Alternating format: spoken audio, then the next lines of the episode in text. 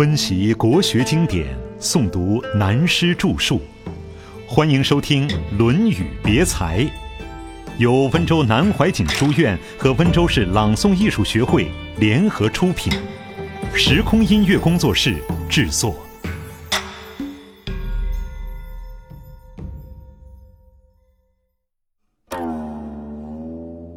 不问苍生，问鬼神。下面问题来了。记录问世鬼神，子曰：“未能是人，焉能是鬼？”曰：“敢问死。”曰：“未知生，焉知死？”关于鬼神有两个问题：第一，是究竟有没有鬼神？世界上所有的宗教一致承认有鬼神，但是各个宗教承认有鬼神的理论却都不同。在大学里，拿这些不同宗教的理论集中到一起来研究，关于鬼神的理论也包括在内，放在一起做研究，称作比较宗教学。以这种学问态度来看，每一宗教都承认鬼神。此外，唯心哲学也承认有鬼神，唯物哲学是不承认有鬼神的，科学家们则不反对有鬼神。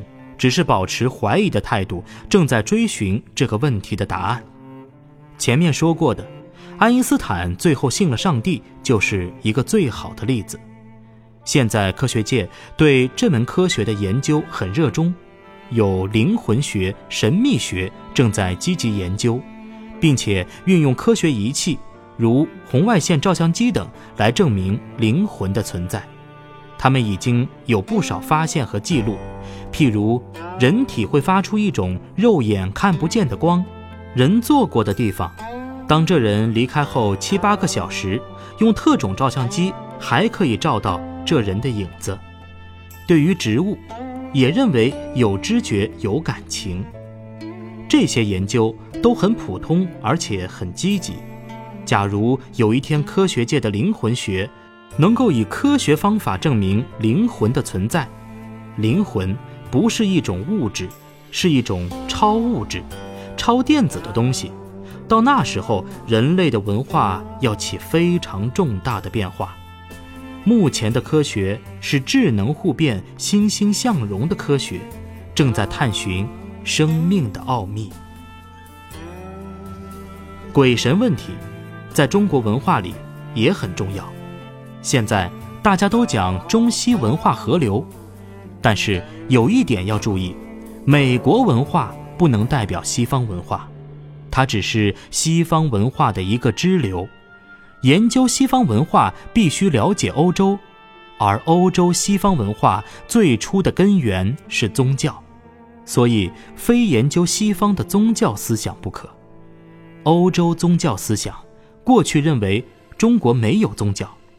实际上，鬼神的观念就是中国过去的宗教思想，所不同的是，把祖先的亡魂与鬼神混在一起，所以鬼神的问题是研究中国宗教的一个大问题。孔子对于鬼神的态度，在上论中已经提到过，“敬鬼神而远之”这句话，这里又说：“未能是人，焉能是鬼？”他并不否认鬼神的存在，而是认为先把人做好，再研究鬼神的问题。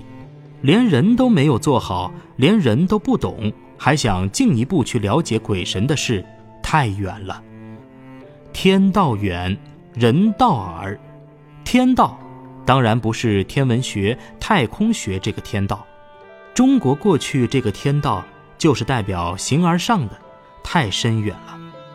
我们活着做人，人事是浅近的，但是我们做了一辈子的人，对于人的事还没有研究透彻，何必来谈那么远的天道呢？这等于他消极地承认有鬼神，而他认为学生们的程度还不够，暂不讨论，所以他答复子路：“未能是人，焉能是鬼？”这个“是”字。是做动词用，对于人事问题还没有做好，就不要讨论鬼神的问题。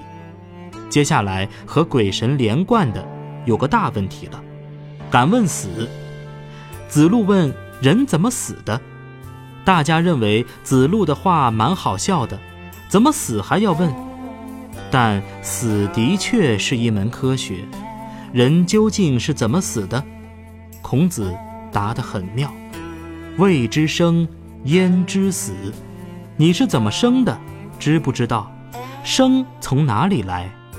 一般人都知道是妈妈生的，哲学中人究竟从哪里来？这个问题很重要。而每个人都有哲学思想，只因环境或智慧的不同，有人向哲学这方面追下去，有人就不追了。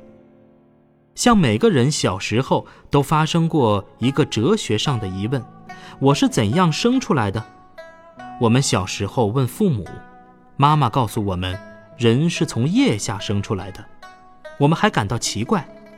现在教育普及了。都知道怎样生人，但那只是生理上的解说。生人真有那么简单吗？照生理医学上说是很简单，但在哲学上对医学界的解说并不满意。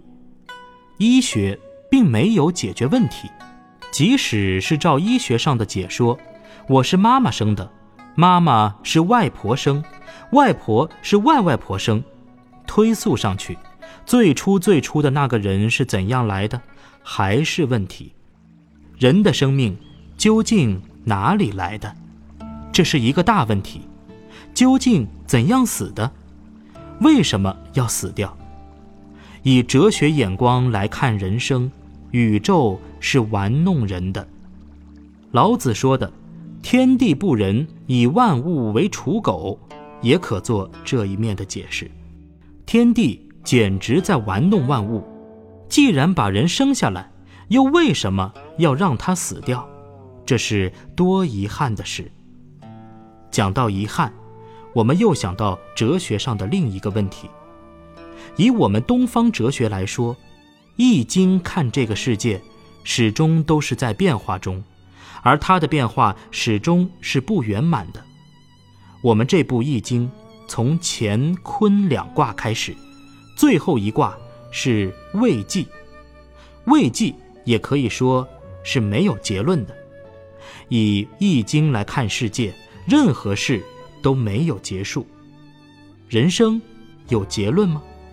我们也讨论过，盖棺定论并不是结论。人死了，没有结论。宇宙历史有没有结论？据科学、宗教、哲学所了解的，宇宙最后还是会毁坏，毁坏了又会新生，也是没有结论。所以，人生是一个没有结论的人生。而这个没有结论的人生，永远是缺憾的。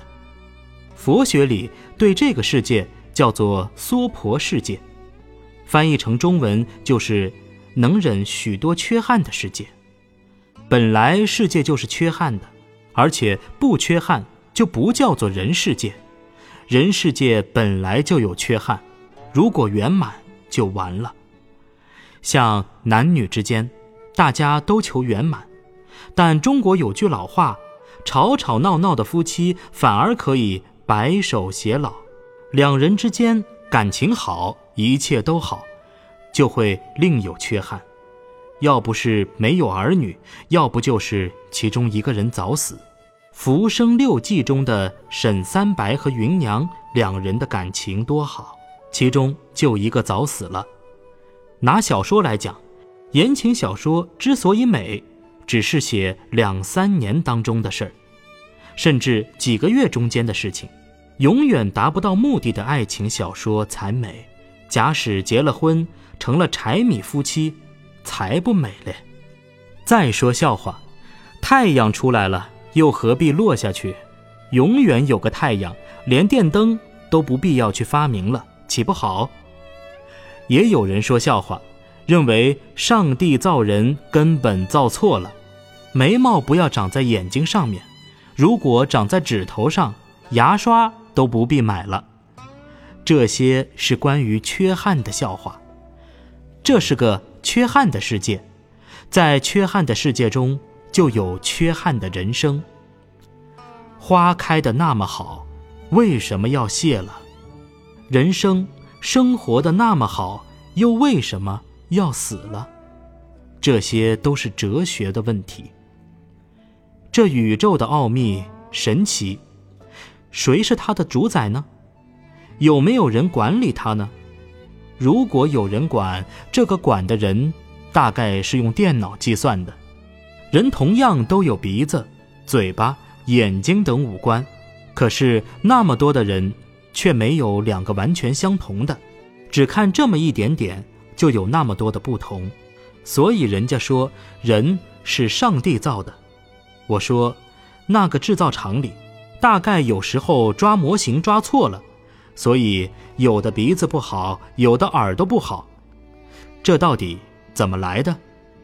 西方的宗教有的就告诉我们不要再追问，这是上帝照他的形态造了人，那么上帝的形态又是什么样子？不知道。西方宗教说到此止步。不能再问了，信就得救，不信不得救。东方的宗教，信的得救，不信的更要救。好人要救，坏人更要救。在东方宗教里，认为人生不是哪一个主宰，既不是上帝，也不是神。另外定了一个名称：第一因。第一个因子哪里来的？第一个人种哪里来的？印度来的佛教，中国的道教，都认为人不是生物进化来的，也不是由一个主宰所创造的，也不是偶然的，这是一个大问题。简单的告诉大家，这个生死问题和鬼神问题是连起来的。东方学说认为，光靠男性的精虫、女性的卵子两个东西，不能够形成一个人。人的形成需要三元合合，由男性的精虫、女性的卵子配上灵魂而形成人。现在已有人研究出来试管婴儿，将精虫和卵子放进试管里，看到它长大，那是不是三元呢？还是三元？精虫、卵子在玻璃管里或在人体里成长是一回事儿。精虫与卵子之能够结合，还是靠一个灵魂的力量来的。人出生后有高矮胖瘦智愚之分，不完全是遗传，遗传仅是因素之一，其中另有因缘。因缘的观念是来自印度佛学的文化。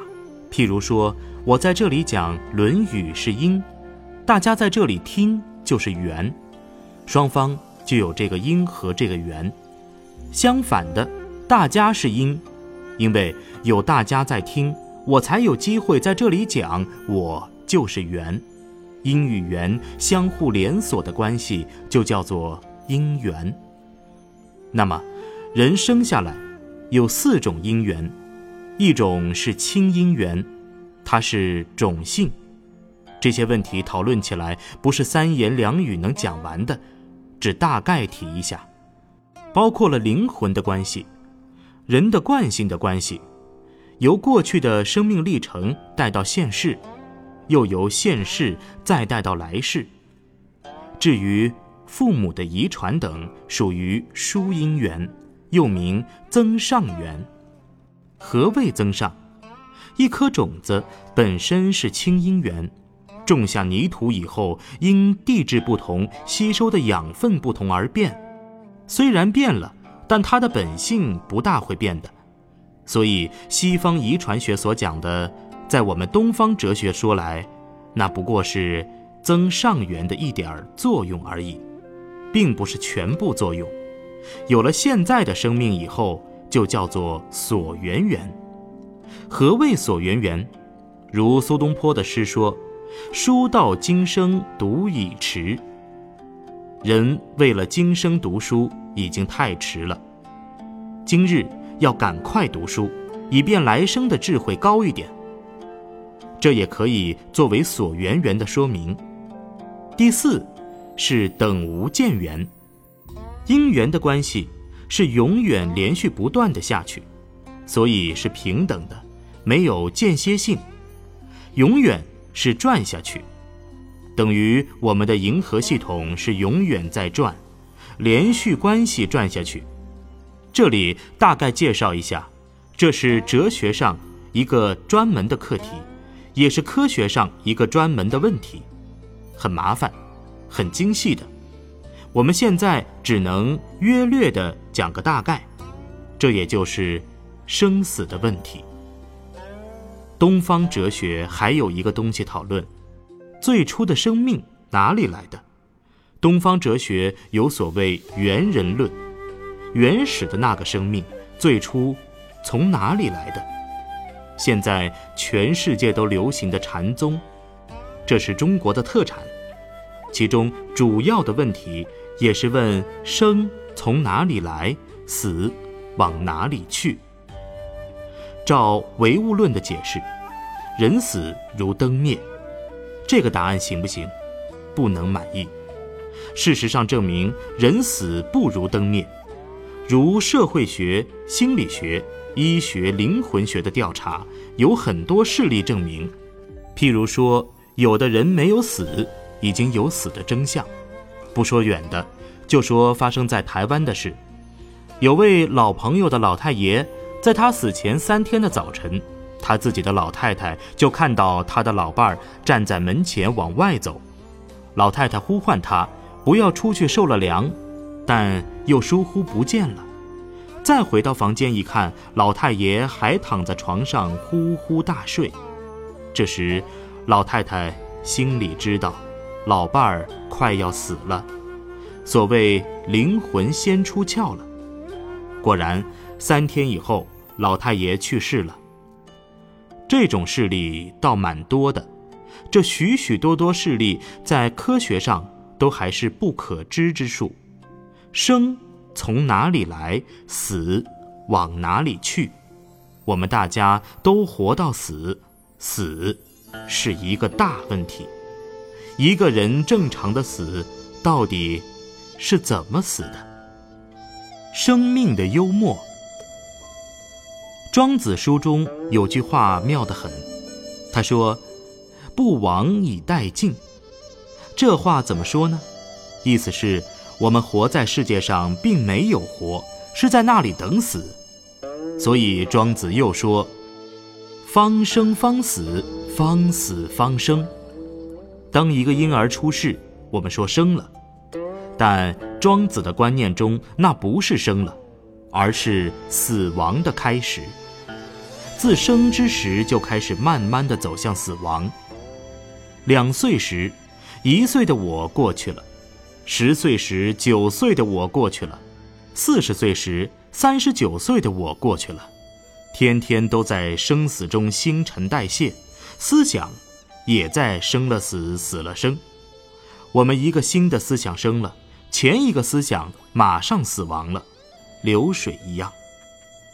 正如孔子说的：“逝者如斯夫，不舍昼夜。”所以庄子说：“看着这生命活着没有死，是在等最后的一天。”从哲学的观点来看，人生的确是这样。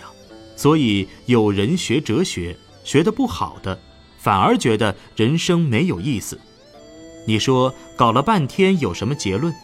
没有结论。这个世界就是一个缺憾的世界。但是，也有人通了的。晓得这个世界本来就是个缺憾的世界，像曾国藩在晚年就为他的书房命名为“求缺斋”，要求自己有缺憾，不要求圆满，太圆满就完了。做人做事要留一点缺憾，如宋朝的大哲学家通《易经》而能知道过去未来的邵康节。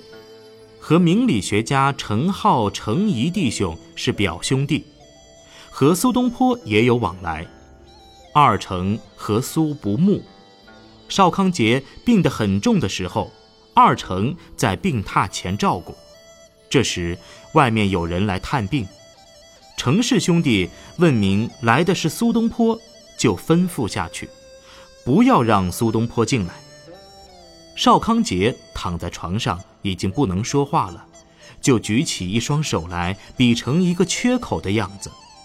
程氏兄弟不懂他做出的这个手势是什么意思。后来，邵康节喘过一口气，他说：“把眼前路留宽一点，让后来的人走走。”然后死了。这也就是说，世界本来缺憾，又何必不让人一步好走路？这里是谈生死问题，孔子并没有做结论。以哲学上来谈这个问题，在这里也无法做详细的介绍。如果像现在这样讲法，一个星期讲两个小时，就是五六年甚至十年的时间也讲不完。而且谁知道生从何处来，死往哪里去？没有人敢说，没有人敢做绝对的论断。只有在医学上。以科学的观念说，人怎样是生，怎样是死？有生命的延续，就有新陈代谢的作用。可见，医学上也认为人随时都在生，也随时都在死。人的身体就和一个小宇宙一样，就是一片树叶，在科学的观念中，比一所核子工厂还复杂。而人体的结构就有如宇宙一样复杂，譬如，我们一餐三碗饭下去，如何的消化，如何的供给人所需要的热能，如何排泄废物，其间的过程是够复杂也够奇妙的。如果再加上一些寄生虫和那些帮助消化的细菌在内，那关系可就更不简单了。生死的确是个大问题，孔子在这里答得很奥妙。他说：“鬼神是属于天道的事情，人道耳，天道远。人本身的问题都没有解决，怎么去谈那么遥远的天道问题？也就是他说的‘中人以下，不可以与上也’。他认为子路他们这批学生程度还不够。”对于生死问题就难说了，只要我们活着的时候好好活下去，尽到活着的本分，先把人做好再说。鬼神问题、生死问题，人类文化上两个大问题，现在再重复一下，让大家注意。世界各国大学的哲学系、各派宗教，乃至现在有许多科学，都在研究这两个问题。人类文化到现在，对这两个大问题还是没有解决。究竟有没有鬼神存在？生是怎么来？死是怎么去？原始的人种究竟怎么来的？当然，我们晓得，现在共产主义的哲学，一方面是基于马克思的经济思想，一方面是基于黑格尔的唯物辩证法。以及吸收希腊方面的唯物哲学而来的。其次，影响了人类思想的是达尔文的进化论和弗洛伊德的性心理学。这几种学说同时构成今日世界人文文化一个大问题的存在。不过，目前被物质科学的进步将这问题掩盖住了，使我们不大感觉得到。实际上。这个问题是很严重的存在着。生与死问题的研究现在已经把达尔文的进化论推翻了，新的理论一部分已经成立，整个的还没有解决，所以这是一个很大的问题，不是短时间可以讨论得完的。《论语》中显然提到这两个大问题，我们要特别注意。不过，现在没有办法专门针对这两个问题再做讨论，只能在这里做一个交代。将来我们有别的机会，再来研究这些问题。